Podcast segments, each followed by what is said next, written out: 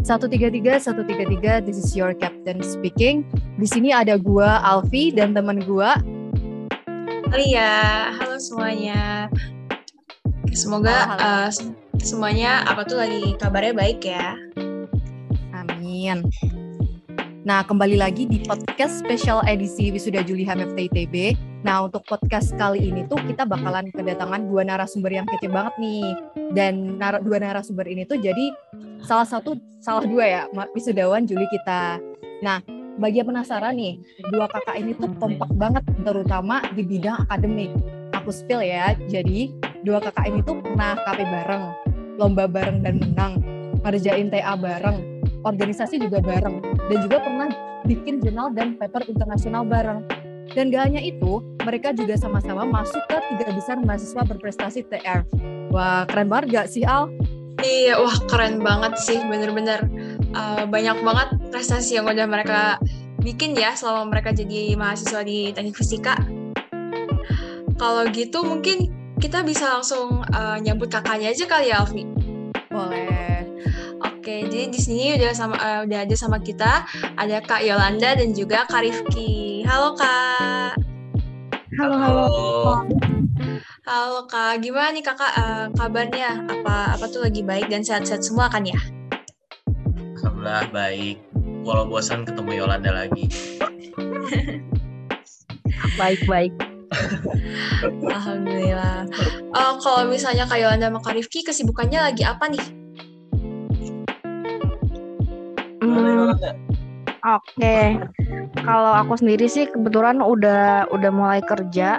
Itu aja sih kayaknya. Oke, kalau Kak Rifki gimana nih? Kalau aku lagi sibuk nganggur. Eh. Enggak, enggak. Tapi masih ada, walaupun nganggur, tapi masih ada beberapa kerjaan yang lain juga. Set project aja sama set. Paling gitu sih. Ih, keren banget sih. Bener-bener. uh, kalau gitu, kan tadi seperti yang udah Alfi bilang, kalau Kak Yolanda sama Kak Rifki tuh pernah KP bareng, terus uh, lomba bareng, bahkan ngerjain TA, TA juga bareng. Itu tuh ke apa tuh kenapa bisa bareng terus tuh apakah Kak Rifki sama Kak Yol punya minat yang sama jadinya sampai TA juga bareng atau gimana nih aku jadi penasaran Siapa nih Cel yang mau nge-spill? Kayaknya minat nggak se nggak sesama itu kali ya? Enggak, kayaknya nggak nggak punya minat yang sama kayaknya Yol ya. Ya, ya ada ininya apa namanya? Dikit-dikit lah kayak ber, beririsan gitu. Makanya bisa Hmm. TA bareng. Kebetulan sama-sama IKA sih kan. Yang pasti. sebenarnya ya lebih ke kerja bareng aja udah pernah kerja bareng terus juga udah sempat ada project sebelumnya yang barengan jadi ya kenapa nggak sekalian aja gitu loh kalau dari segi minat ya pasti ada beda-beda dikit tapi ya bisa saling melengkapi eh ya eh ya eh ya. Eh, aduh keren banget. Jadi emang udah nyaman satu sama lain gitu ya kalau untuk kerja bareng gitu. ini kenapa jadi kayak nyaman ya Iya, iya. Tapi kayak jadi partner ya kompak banget lah gitu. Mm. Dulu aw- awal-awal sih ya pasti ada masanya pas awal di TF tuh cuman sekedar ngobrol ya gitu. Kalau pas zaman offline tuh cuma sekedar ngobrol, belum pernah kerja bareng. Kerja-kerja barengnya itu pas dimulai dari organisasi, pas udah masa online terus nyadar lah kalau kayak maksudnya kerjanya lumayan kompak terus nyoba nyoba satu project lagi bareng terus ternyata kompak terus nggak tahu kenapa semenjak itu kayak otomatis gitu kalau ada apa saling ngajakin aja sih gitu karena mungkin emang udah berasa partner yang cukup kompak gitu loh Hmm. Wah. Boleh Keren dicoba banget sih nanti Al, kita boleh dicoba. Bener-bener banget mungkin uh, kita bisa apa tuh ngelakuin tipsnya ya gitu jadi yang Ya, ya. kompak. Nah, Udah soal TA ya udah dari sekarang Boleh, boleh. Nah, soal TA nih Kak, kan berdua tuh. Aku jadi penasaran kayak pembagian kerjanya tuh kayak gimana sih? Hmm. Apa pernah ada konflik gitu pas ngerjain TA? Kan TA tuh kayak fase terpenting gitu ya dalam kehidupan perkuliahan gitu. Jadi aku penasaran kayak prosesnya berdua tuh kayak gimana gitu. Hmm, sebenarnya kalau pembagian kerja relatif fleksibel sih tergantung kerjaannya apa dan kita nggak pernah oh aku harus ngerjain bagian ini Yolanda harus bagian ini lah mau ya ujung-ujungnya sebenarnya yang penting selesai dari setiap kerjaan TA ya kayak misalnya kita kan kerjain TA-nya uh, tentang kereta ya. Nah misalnya pas lagi kerjain TA aku yang megang softwarenya Yolanda yang megang hardware-nya. Walaupun pada awalnya aku juga pegang hardware terus Yolanda malah yang megang software. Jadi kayak bolak-balik aja. Pas lagi pengujian ya aku yang megang software terus Yolanda yang bolak-balikin kereta gitu kan yang megang hardware-nya gitu. Jadi kayaknya nggak ada pembagian kerja yang fix gitu. Kalau Yolanda gimana Yol? Ada tambahan ya Iya sih sebenarnya kayak awalnya kita ngebahas nih kayak dari segi oh mungkin uh, pilih dulu deh kayak kerjaan kita itu tuh uh, TA-nya terlibat sama otonom kereta kayak prototipe tram gitu yang kecil tapi nanti pastinya ada algoritmanya gitu kan. Nah sebenarnya tuh awal-awal ada ada pembagian besarnya kayak aku megang apa, Rizky megang apa, tapi pas udah berjalannya waktu saling-saling bantu gitu sih. Terus kayak tuning-tuning parameter kontrol juga ujung-ujungnya bareng-bareng. Terus kayak kalau uh, pas ngerjain tugasnya masing-masing kalau sulit juga ujung-ujungnya berdua. Kayak gitu sih. Bener-bener. Prioritas jadi bareng. Iya. Ya walaupun kadang ada waktunya juga yang Yolanda mengerjakan aku bagiannya doa gitu ya teman-teman. Ada, ada waktunya lah. Doa ya, penting sih kak. penting banget iya kan? bener. Doa penting banget. doa kurang berkah ya benar benar bener banget kak Oke, kalau gitu kira-kira Karifia sama Kak Yolanda punya tips gitu nggak sih buat ngerjain TA? Terutama kan eh, aku sama Alfi itu tuh masih bakal masuk ke tingkat tiga nih, jadi kayak masih belum tahu sebenarnya TA tuh kayak gimana. Kira-kira ada tips nggak Kak kayak mulai dari milih uh, topiknya misalnya atau gimana gitu? Oke, gimana Yol? Mau duluan? Sok, sok. Boleh. Kalau milih topik uh, yang pertama-tama gini deh mungkin kan yang pertama kan pilih sesuai minat kalian dulu ya kayak uh, ininya mau ke mana bidangnya. Nah kemudian menurut aku sejujurnya dibandingkan topik uh, dosen pembimbing itu lebih penting sih. Eh tapi ya emang topik juga penting. Jangan lupa cari dosen pembimbing yang menurut kalian nyaman. Terus dan kalau kalian lihat itu hmm, dalam hal berkooperasi kooperasi sama TA gitu sama kalian tuh enak gitu dari segi ngobrol dari segi fast responnya kayak gitu-gitu. Jadi kalau bisa ambil dosen yang kalian udah kenal gitu. Boleh kalau kalian emang belum kenal gitu karena misalnya belum pernah diajar coba tanya-tanya cutting. Mana sih dosen yang biasanya kesannya uh, sangat kooperatif gitu dalam hal kayak kayak sering ngebantu mahasiswanya kayak gitu-gitu itu mungkin perlu dipertimbangin. Kemudian juga baru milih topiknya kayak harus yang seenggaknya kalian baca judulnya oh kebayang nih mau gini gini gini. Terus coba dibayangin lah proses pengerjaan TA-nya nanti bakal gimana. Kalau bisa jangan yang terlalu ngebleng lah gitu. Kalau ngebleng mungkin menurut aku agak susah ya.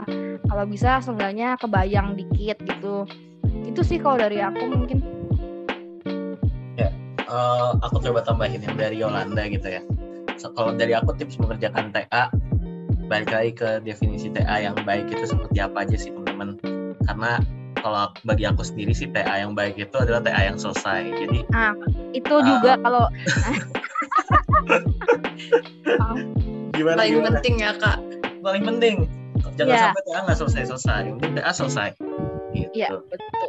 Oh ya sama kalau hmm. kalau berdua tuh harus samain prinsip aja.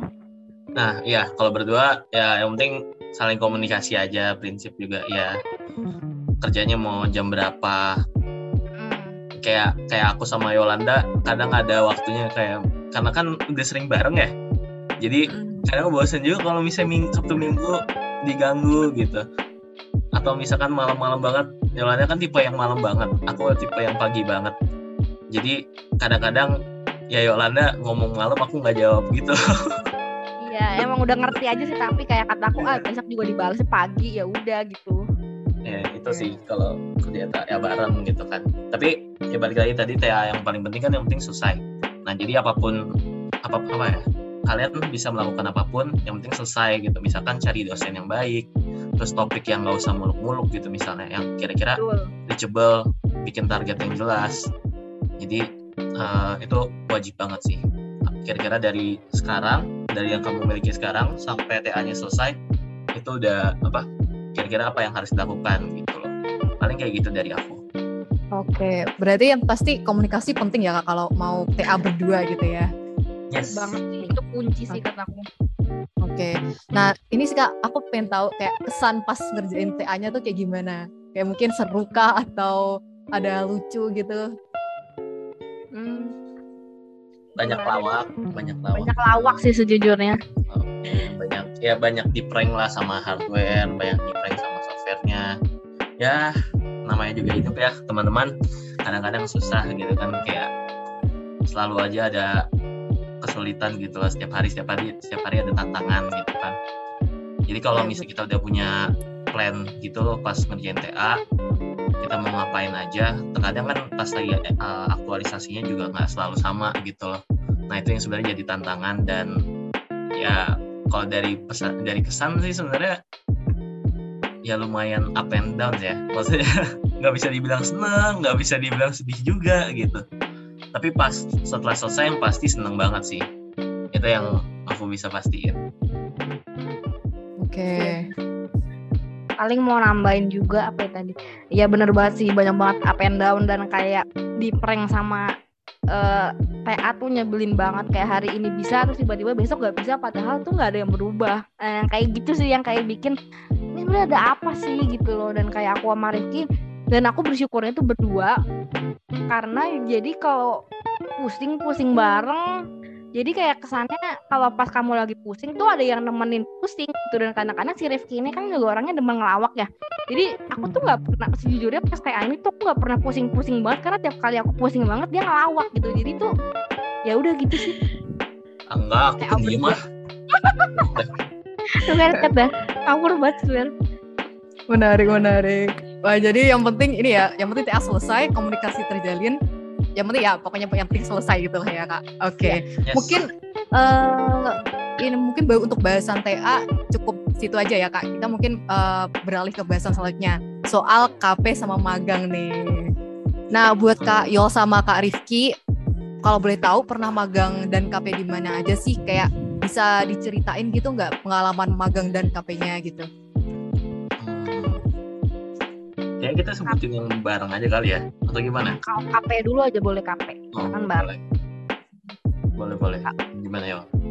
Ya, jadi kalau KP tuh kita kebetulan eh, bareng eh, di Yokogawa sih waktu itu, tapi memang pas KP-nya ternyata mm, pisahnya. Maksudnya kayak kita itu beda project, jadi kayak kalau di Yokogawa-nya sendiri pas awal-awal nggak pernah ketemu karena emang beda lokasi, terus Rifki-nya pindah, terus bareng satu lokasi tapi paling ketemu cuman jam istirahat kayak gitu sih.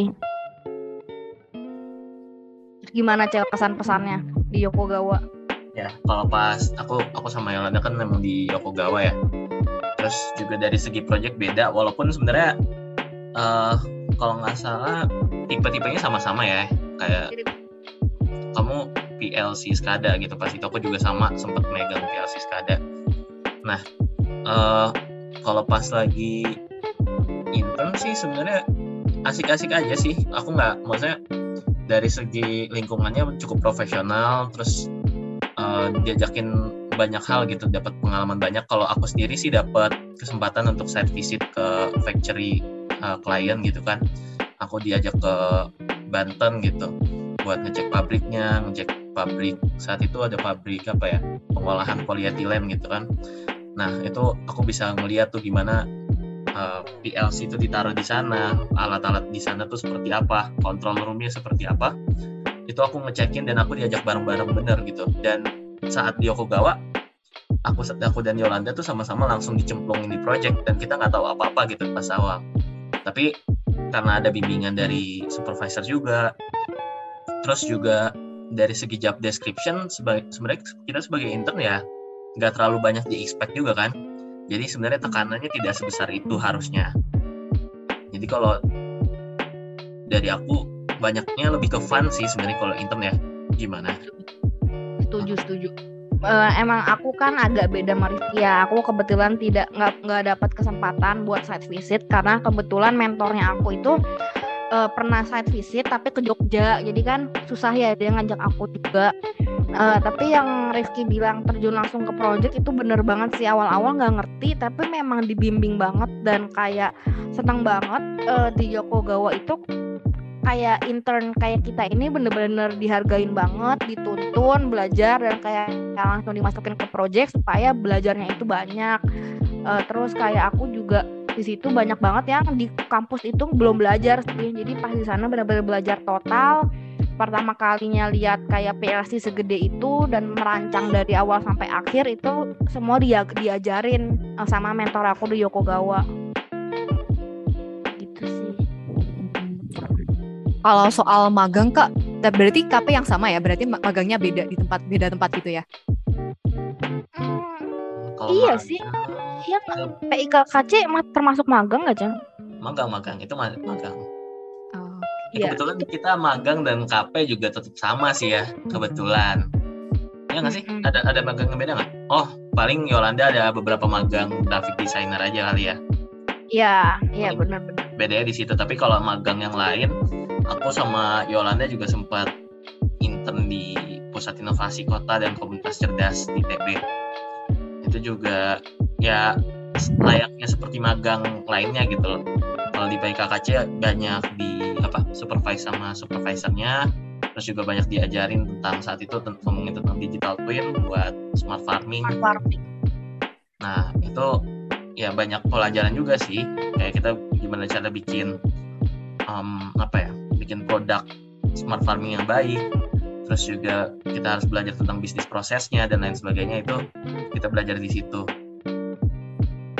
Ya betul-betul. Kita juga wawancara sama petaninya buat tahu kayak kesulitan di smart farming itu adanya apa aja. Kebetulan sempat mau dapat klien uh, pertanian tebu berarti juga otomatis buat bikin smart farming di, di digitalisasinya kita kan butuh tahu dulu tentang konsep tebu gitu ya pertanian tebu itu apa aja yang gimana itu juga kita pelajarin kayak kita juga sempat uh, dikasih demo tentang HMI-nya mereka gimana, pakai platform apa, gitu-gitu sih. Jadi lumayan banyak belajar.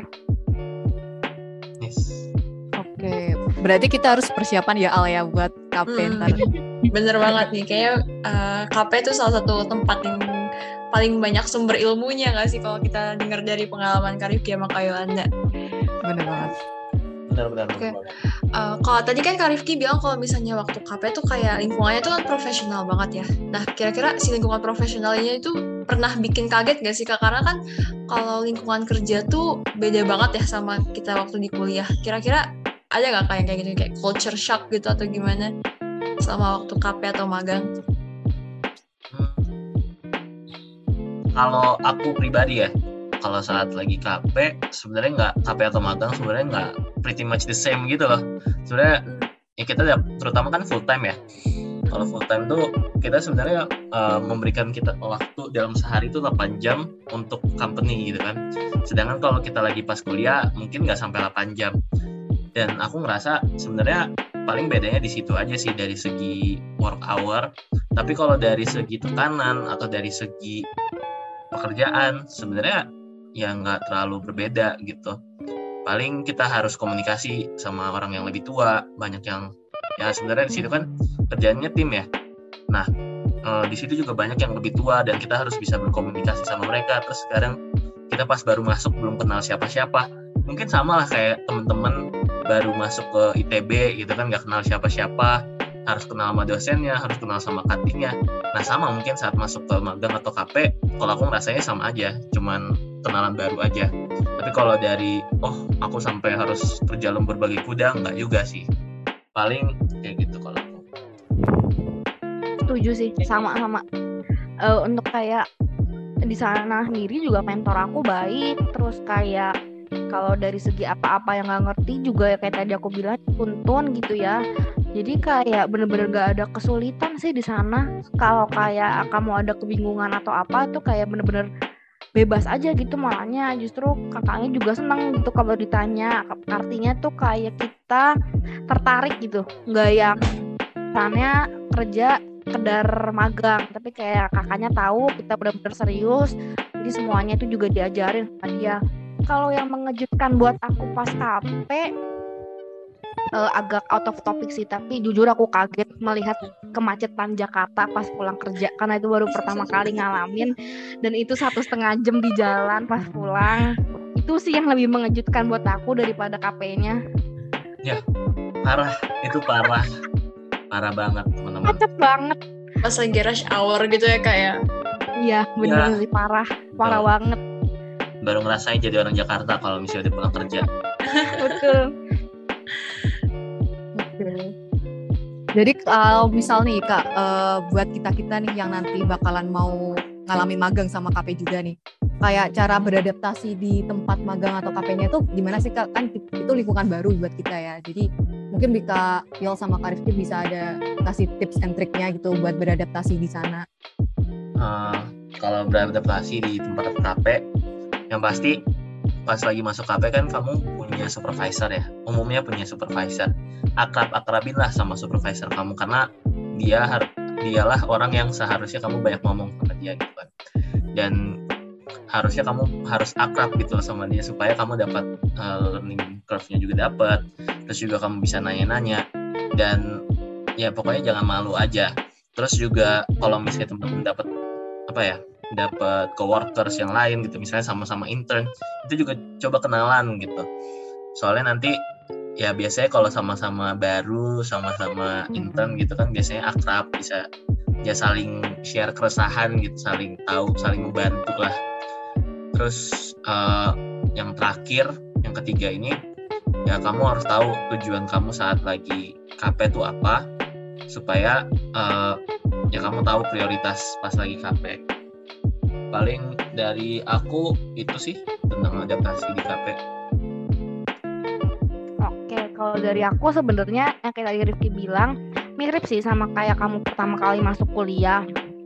Ya kesannya kamu coba akrab sama mentor kamu, sama teman kerja kamu, terus kayak kalau misalnya ketemu gitu nanya aja apa pun kayak baik itu perihal pekerjaannya gitu kalau sama supervisor kamu ataupun kalau nanya-nanya sekedar saran atau kayak gimana sih di dunia kerja kak gitu-gitu juga pasti pasti mentor kamu tuh feel free banget buat eh, jawab kayak pertanyaan gitu-gitu karena juga dia lebih banyak pengalaman gitu kan di dunia kerja yang kita belum pernah coba tanya apa saran sih? gitu kak di dunia kerja tuh eh, butuhnya apa-apa aja.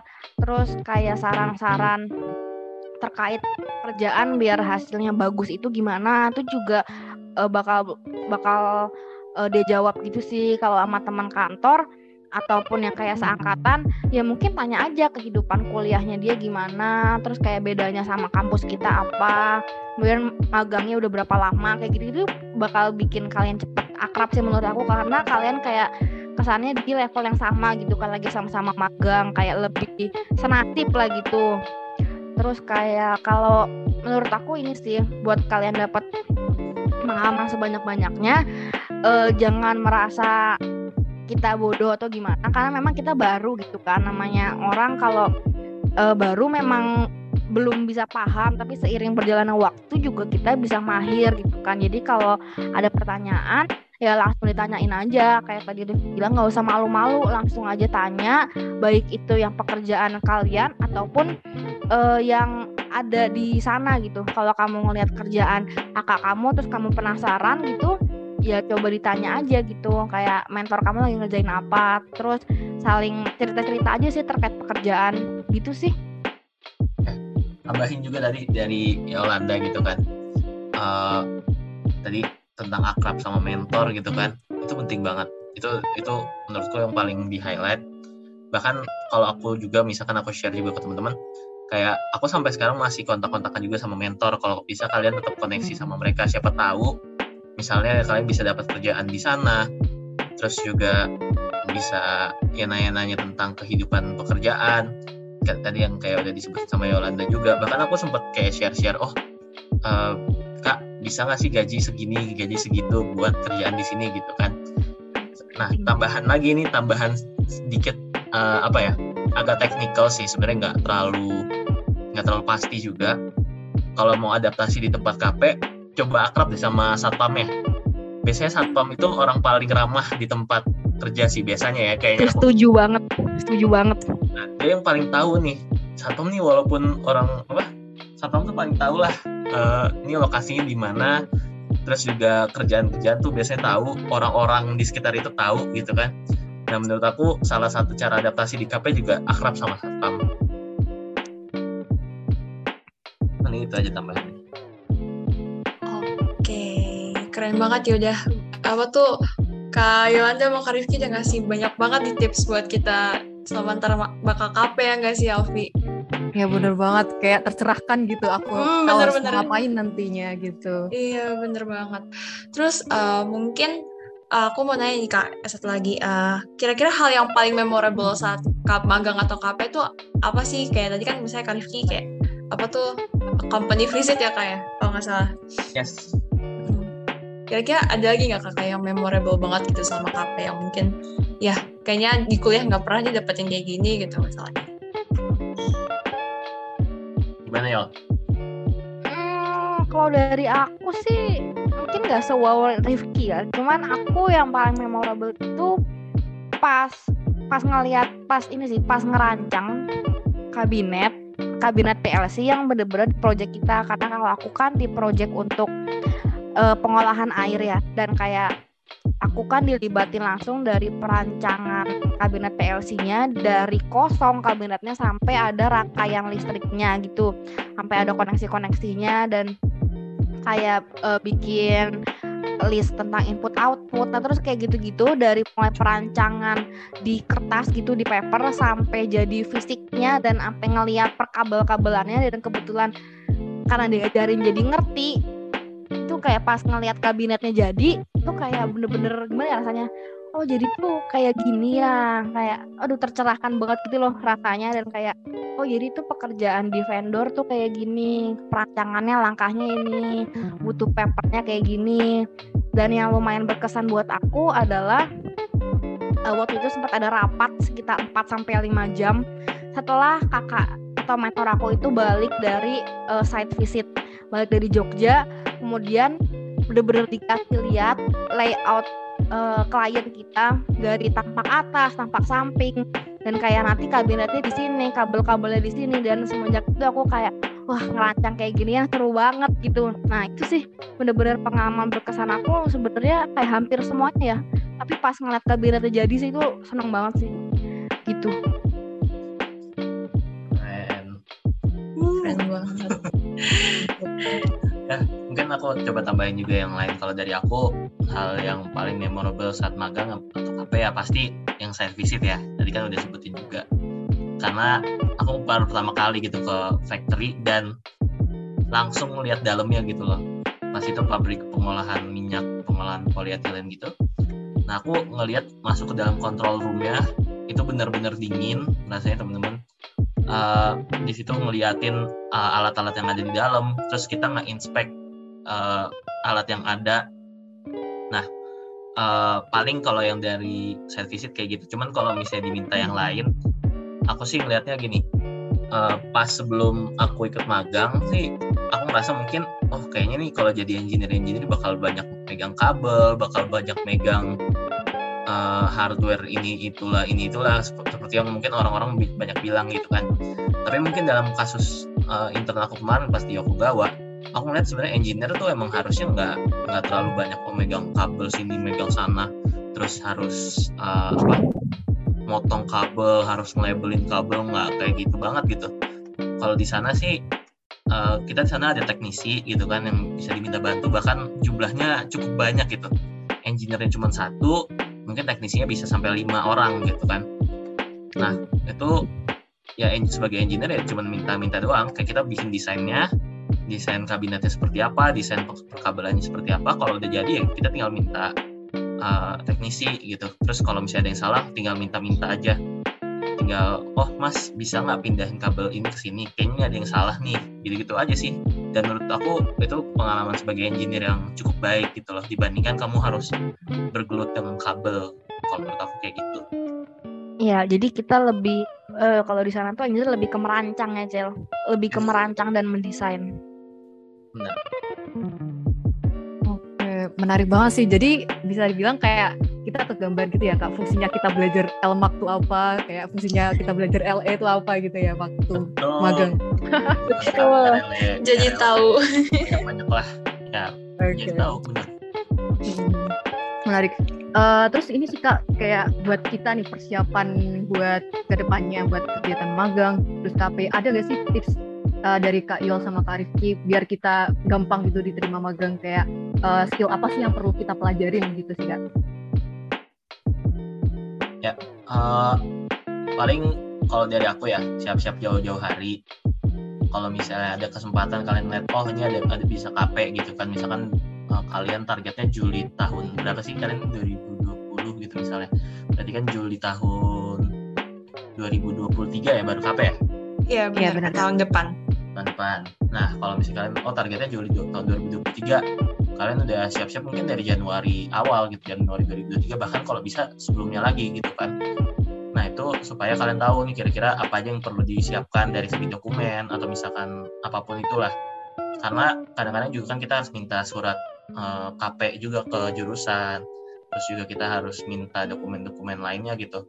Dan biasanya kalau misalnya KP terus kita dapat surat dari jurusan memang sebenarnya relatif lebih mudah gitu masuk ke dalam KP ya. Dibandingkan kalau kita magang-magang biasa. Terus itu yang pertama yang tentang persiapan dari jauh-jauh hari melihat dokumennya sama paling dari aku siapin aja CV teman-teman terus kalian sok aja explore kegiatan-kegiatan selama berkuliahan ya sebenarnya dari itu menurut aku cukup kok dari KP sama magang Eh, untuk KP dan magang diterima di sana seperti itu Iya, oke. Jadi betul banget setuju buat yang masalah dokumen itu kalian eh nanti kan pasti ada dosen yang buat koordinasi KP ya itu bakal banyak banget informasi dan dokumen-dokumen yang terkait dengan KP-KP gitu itu kalian harus eh, lihat dari segi alurnya kemudian penjadwalannya dan kebetulan dulu itu aku sama Rifki untuk KP-nya hmm, Prodi nyediain beberapa tempat yang udah kerja sama sama Prodi buat di KP-in. Nah, kebetulan kita berdua dapet Yokogawa itu dari situ. Nah, kalau tahun kalian eh, kurang tahu ya bakal gimana, kemungkinan bakal kayak gitu atau kemungkinan kalian juga perlu cari tempat KP sendiri gitu. Jadi mungkin boleh dilihat-lihat beberapa bulan sebelumnya kayak dari Januari gitu-gitu juga udah boleh dicek. Kemudian kalau untuk tadi yang Ki bilang CV, nah itu menurut aku mulai dari sekarang hmm, kalian coba mencari sesuatu yang bisa nantinya membantu CV kalian sekedar organisasi gitu juga nggak apa-apa kemudian kalau mau bisa eh, ikut project dosen atau ya lomba gitu-gitu juga menarik banget buat ditaruh di CV kayak gitu sih biasanya emang CV itu yang bakal eh, mereka lihat kan untuk nanti keterima magang. Dan juga kalian coba latihan oh, latihan wawancara kemungkinan aja pertanyaannya. Nanti mungkin kalau kalian interview pertama kali gitu bakal lebih dapat bayangan sih untuk interview kedua kali dan ke berikutnya juga kalian akan lebih mahir jadi menurut aku coba aja ambil kesempatan yang ada terus nanti seiring berjalannya waktu juga kalian akan semakin siap gitu sih wah menarik sih Eh, berarti kita harus mulai start lebih awal sih Al ini kayaknya Iya bener banget. Buat nyiapin apa tuh CV juga nggak sih? Apa Benar-benar. lebih harus dong menarik gitu. bisa ya bisa Ya makasih banyak kak. Oke mungkin terakhir nih kak aku mau nanya.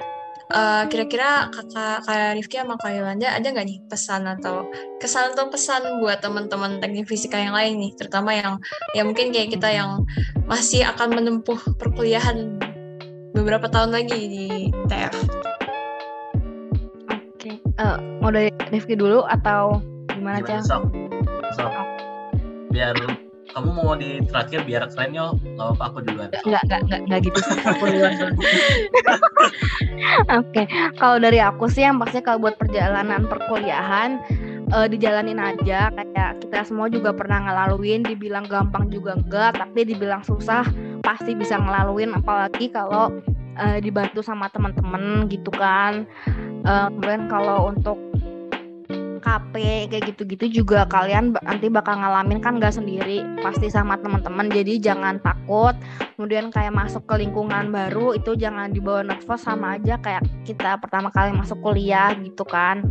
Eh, kemudian buat teman-teman semua menurut aku sih yang kayak tadi aku udah bilang ya kalau ada kesempatan apa pun diambil aja. Mumpung kita lagi mahasiswa kalau kayak udah kerja kan gak mungkin ya ngambil perlombaan project-project itu udah nggak ada lah kayak masa kalian ngambil banyak ilmu belajar soft skill uh, hard skill itu semua menurut aku pas zaman kuliah. Dan menurut aku kalau kalian bisa mencoba semua hal gitu ya dicobain aja. Maksud aku gak harus sejalan banget sama jurusan. Karena yang kayak tadi Rifki udah bilang aku juga nyerepet nyerepet ke graphic design. Dan kebetulan menurut aku eh, jalan hidup aku tuh terbuka pas aku memulai graphic design kayak gitu. Intinya terbuka banget lah dan sampai sekarang itu masih uh, berjalan gitu. Jadi mungkin aku berharap kalian bisa menemukan jalan kalian yang lainnya ketika kalian itu mencoba hal baru. Kayak gitu sih itu aja dari aku. Mantap. Kalau aku nambahin ya. Eh gimana? Boleh kak boleh boleh. Oke. Okay. uh, eh, mungkin kalau dari aku ya tadi mungkin sama seperti yang udah tadi yang yang tadi Yolanda udah sempet ngomongin juga ya. Kayak kalau misalnya itu manfaatkanlah masa perkuliahan gitu kan. Ini udah berasa kayak alumni lama banget ya ngomong kayak gini ya. Padahal baru belum wisuda. Wisuda aja belum wisuda. iya baru kolokium seminggu dua minggu ya. Udah iya, berasa tua banget.